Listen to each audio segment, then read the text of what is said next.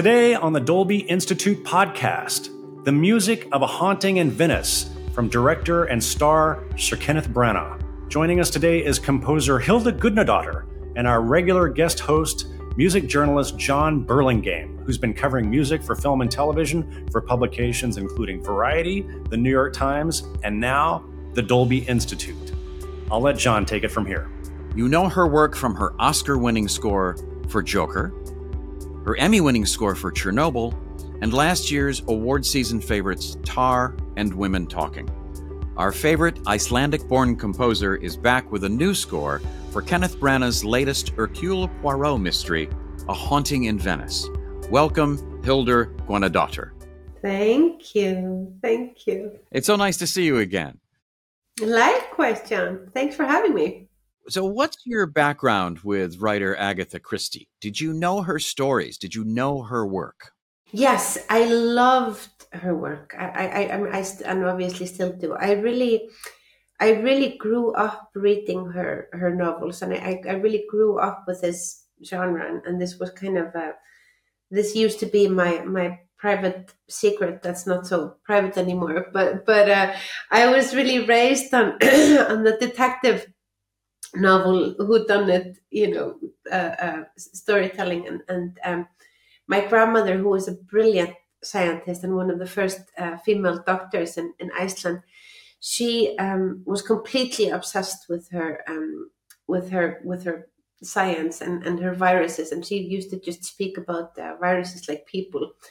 And she always said that the only way to to quiet your mind is to read a good thriller so so that's really the you know that's what I got got for for my upbringing. So so I was you know have, having grown up reading Agatha Christie and Nancy Drew and Sherlock Holmes and all these these classics. You know I I had a really strong feeling from how I felt like this genre should be approached and how I felt like it should not be approached. and I'm quite the opposite to you know my my most of my work where i'm quite uh, um, you know ex- explorative uh, you know of sounds and, and instrumentation and you know building instruments or building sound worlds or, or found sounds and I, I feel like you know the the um, the whodunit should really just be a classical a classical form that should not be tampered with. that is, uh, uh, you know, so that was really my approach to scoring this film is that I wanted to, I wanted to really be true to the form and to the genre and not to try to reinvent the wheel in the you know in, in this particular movie and and and and really really just dive into the the um, but both of the history of, of the genre itself and the history of the um, you know of, of of the author who, who was who was a musician herself. And and uh, this is a little known fact about Agatha Christie is that she also wrote music. You know she was so ahead of her time and and, and everything that, that that she did. And um and also the I felt that the time that this film takes place is is so interesting in in the music history and and I think that we you know there's there's such a such an incredible um, well to dive into in in the story and, and and this time you know because because the way that we are uh, that that this story is approached is that we we spend a lot more time with Poirot and his emotional journey that that he is on much more than in the um in most of the other um films that we've seen about Poirot. You know, he's more of an observer, you know, and, and, and things are kind of happening more and he's looking at it from the outside. But in this film we're we're following him much more closely than than, than we normally do. And and um and in this film he's really uh going through a lot of a lot of turmoil and, and a lot of uh, um, uh, ex- examination of who he was before the war, what happened to him during the war, and what he wants to be, you know, in in the future, in in a post-war world where everything is of course the whole world is being rebuilt and he is trying to rebuild himself. So he's in the film he he uh, he sets up you know he's, he's retired and he's he's moving away from his his uh, his detective past and and uh, he's trying to somehow you know go in a completely different direction. And and I felt that that had this journey had had so many parallels with what was happening in, in the music history of this time, you know, where composers are really asking themselves, you know, in this post war world, what is music? What is sound? How are we approaching our instruments? How do we, you know, how do we play them? And what is the form we're working in? And what is melody? And, and how can we kind of throw all of that out the window and completely disregard our past and move into a completely different future that we're building uh, completely anew. and I thought that was quite interesting in, in this in this uh, in this story to to to plant the sense of uh, uh, time into the sense of melody. So so so that's kind of what I was playing with. So in the beginning, you know he he because of the the supernatural plays a big part of of this uh, of this particular story as well and it and, and in some some ways it's it's it's somewhat a horror film and and and uh, in the beginning we we sense that that you know we we we we, we enter a room where where Poirot is, is waking up and we're unsure if what we're seeing if it's a dream or if it's a if it's a waking state or if it's a, you know in the past or if it's the, the present. And somehow the, the, the musicality of, of that sets out to be uh, almost like a melody but it's not really a melody because it doesn't go anywhere. So it's kind of living in this bardo state of, of, of the time between the, the times you know so that the melody floats in this in this middle time or in the subconscious level. And then in the parts of the story where we're experiencing the, the, the past and the looking towards the um, the characters that have uh, that have you know that were the victims and have, have died you know there we get the sense of of, of, of mel- like the romantic melody that, that enters uh, and this would be the case for for example like uh, cues like uh, music without her which which which gives us a sense of, of a certain um, romanticism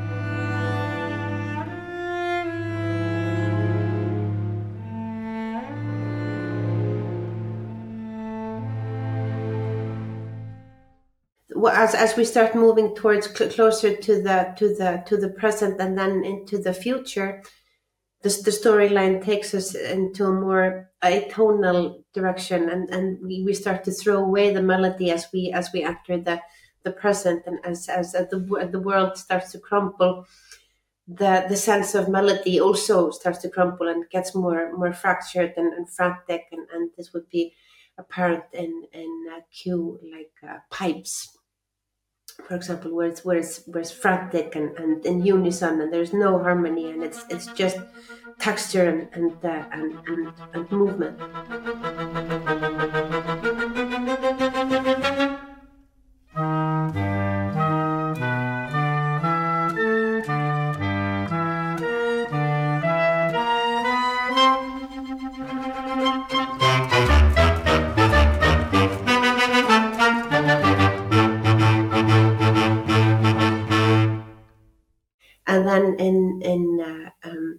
The cue, for example, like confession, where which is the big reveal, and, and we find out, you know, who done it, and and uh, the world is kind of set to order, and we're getting ready to move forward, and we're seeing the the future, and and and the, and the world put to put in its place, and then we start to lean into into into what the composers are trying to do with with their sense of moving forward and we lean into the atonal sense of melody and and uh, and the harmony becomes much more structural and and, uh, and atonal as as we look forward somewhat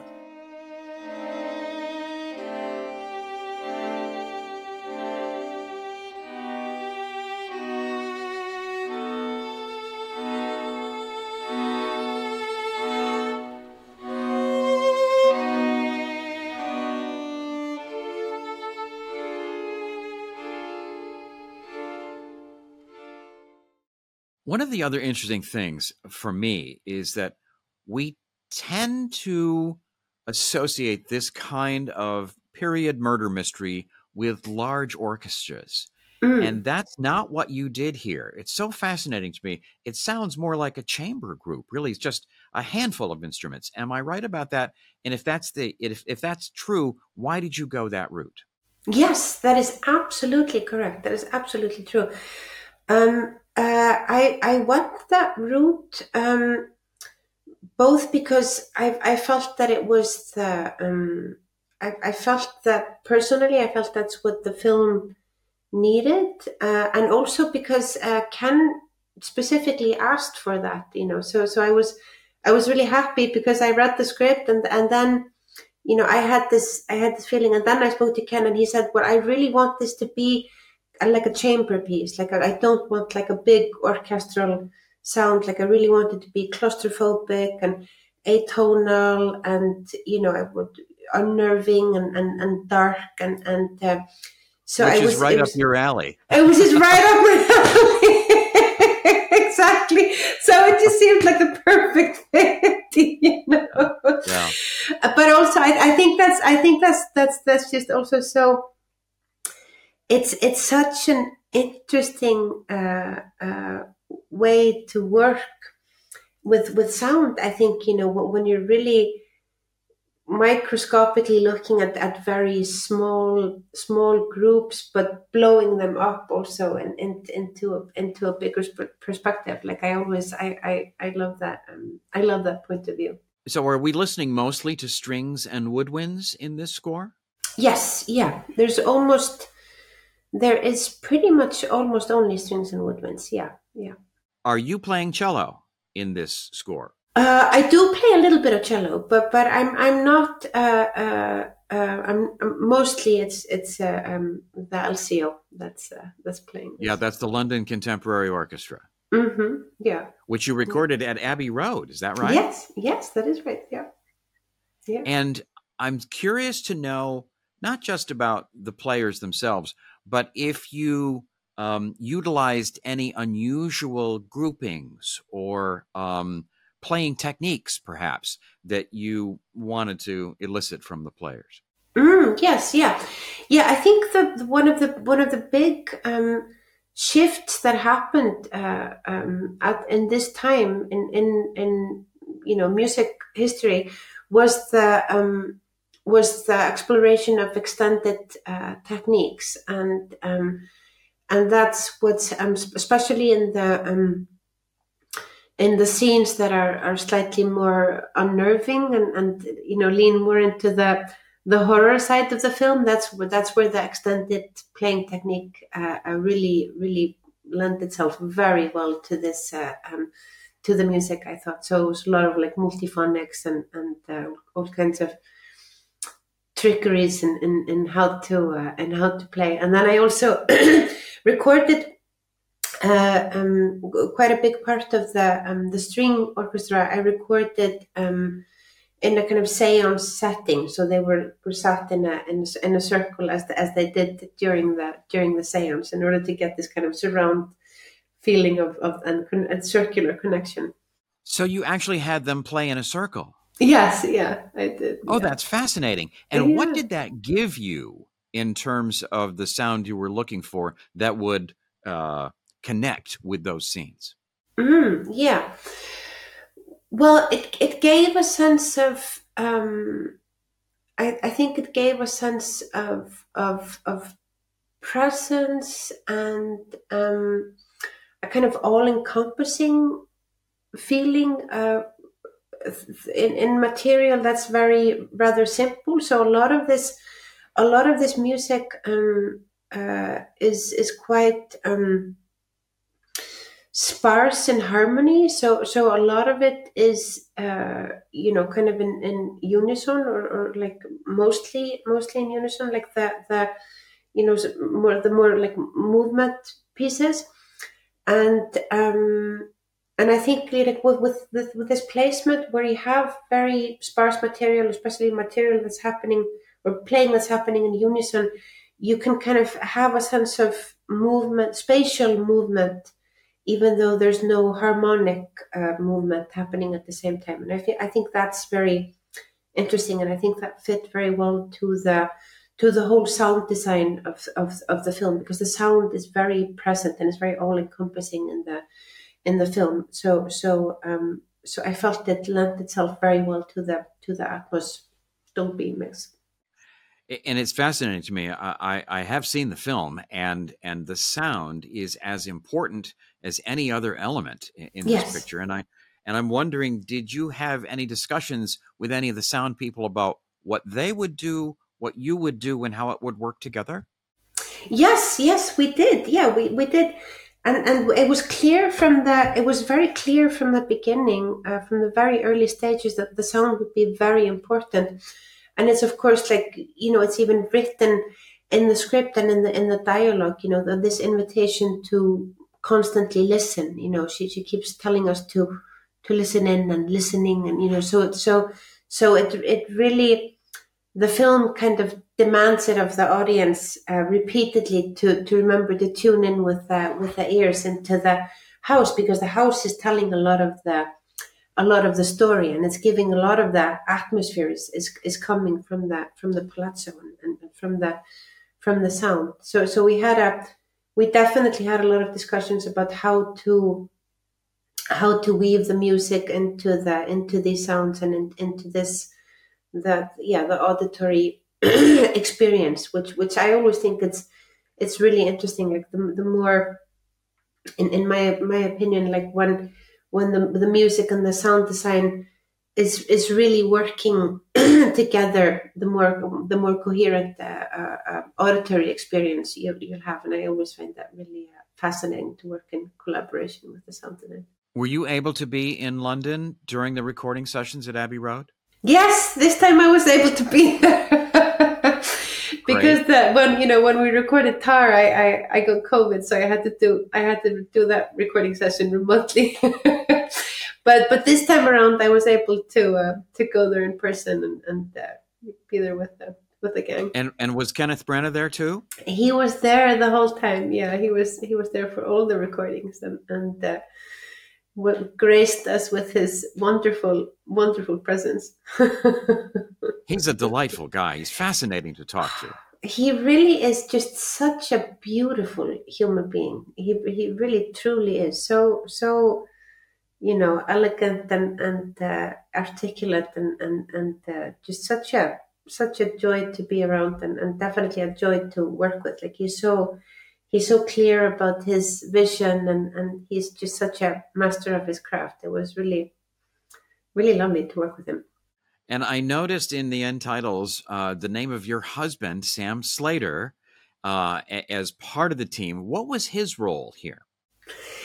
He in, in this project he was uh, um, he he was yeah like like just my my extra set of ears in the in the sound production department. So he he was really um, you know overseeing the um, deliveries and that everything was in the right place and and that that um, you know that it was all sounding according to to you know to the highest standards and that everything was was um, you know set up properly run properly and he knows how to do that he really does he really does. And it's so it's so incredibly wonderful to me for, for me to be able to you know to to to have that that extra set of ears that that knows me so well and knows exactly you know where, where i'm heading and and, and uh, just to make sure that that that um you know all, all the elements because when you're working on a film there's of course like so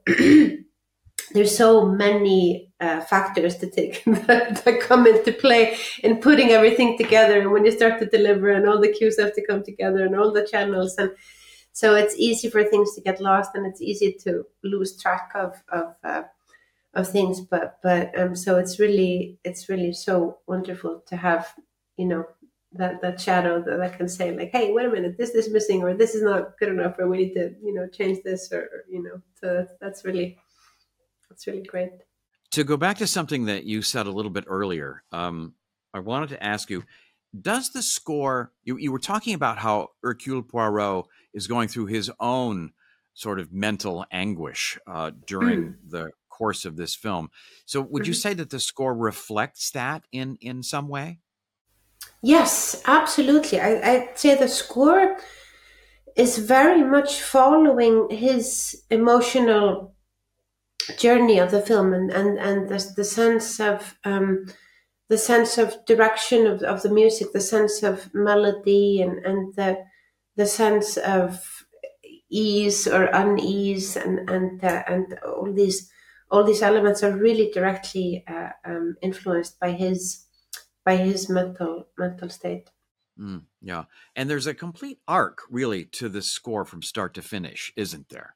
Mm, yes, absolutely. Yeah, we we we begin this um, you know we begin the circle in this in this uh, um, yeah in this in this I like to call it like the bardo state. It's the, the the, the state between the living and the and the dead. Which is in a way is sort of almost kind of neutral music right?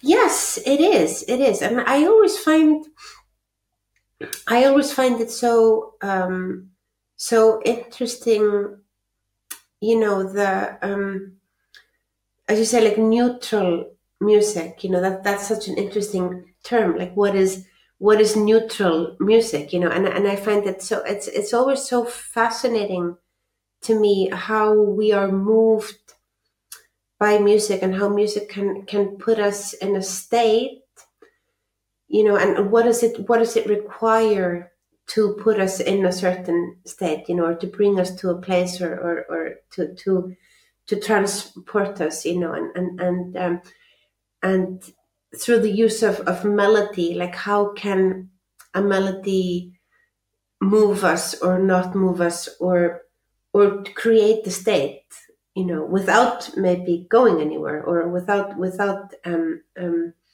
knowing how it is that it's that it's moving us or if it's if it's moving us, you know, that's what I find so endlessly fascinating about music and and and the this type of yeah neutral music is, is a good way of, of, of phrasing it. I, I, think is so is so fascinating because it's uh, it's both a state and a non-state you know. It, it, cre- it creates a space more than it creates uh, an emotional reaction so to say and that's so fascinating about music you know that i can that i can do that so one of the other things about this movie is that it's in dolby atmos which is, you know, I think one of the great technological advances in terms of sound of our time.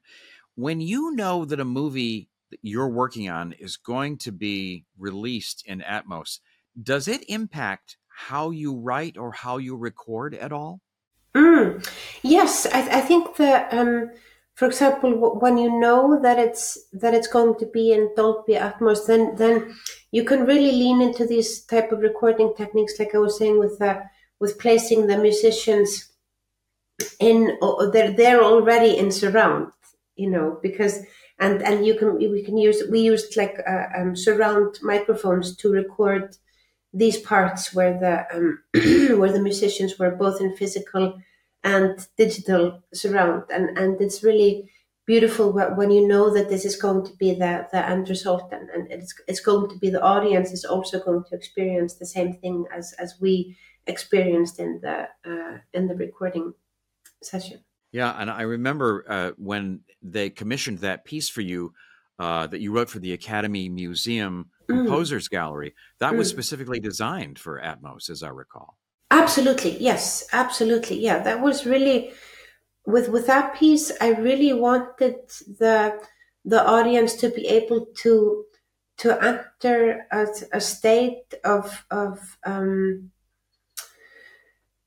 of of a sense of floating in the sound, really. So so so I, I really wanted to create the um, uh, you know this this uh, you know losing the sense of gravity almost by by losing you know by creating a space that was you know completely blurred your your visual field because the the, the museum of course is so it's it's such a lot to take in with your eyes you know and in the museum is so rich in in uh, what it's what it's giving you to to that to, to your visual sensory senses.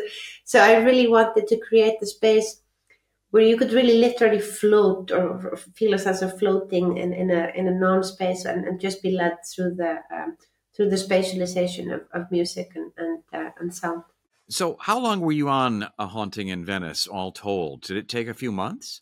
Uh, yes, I think I was on for about seven months or so. So I started working on it when when they were still shooting, and um, that's when I had the the initial meetings with with Ken, and then I started writing music around that time somewhat. So so but and, and I wanted to record it really properly with an ensemble, so I recorded the um, a lot of music with an ensemble uh, here in Berlin to to be able to use uh, in the in the editing process. As they were starting to assemble the film, uh, the, the, I, I uh, provided um, the, the bulk of of the, the kind of bigger pieces. Uh, um, in order to use uh, um, in the edit. And, and this is um, like my preferred way of, of working when, when the when the music and the and the and the edit and the film can really grow together in, in, in this fluid um, in this fluid dialogue, you know, so that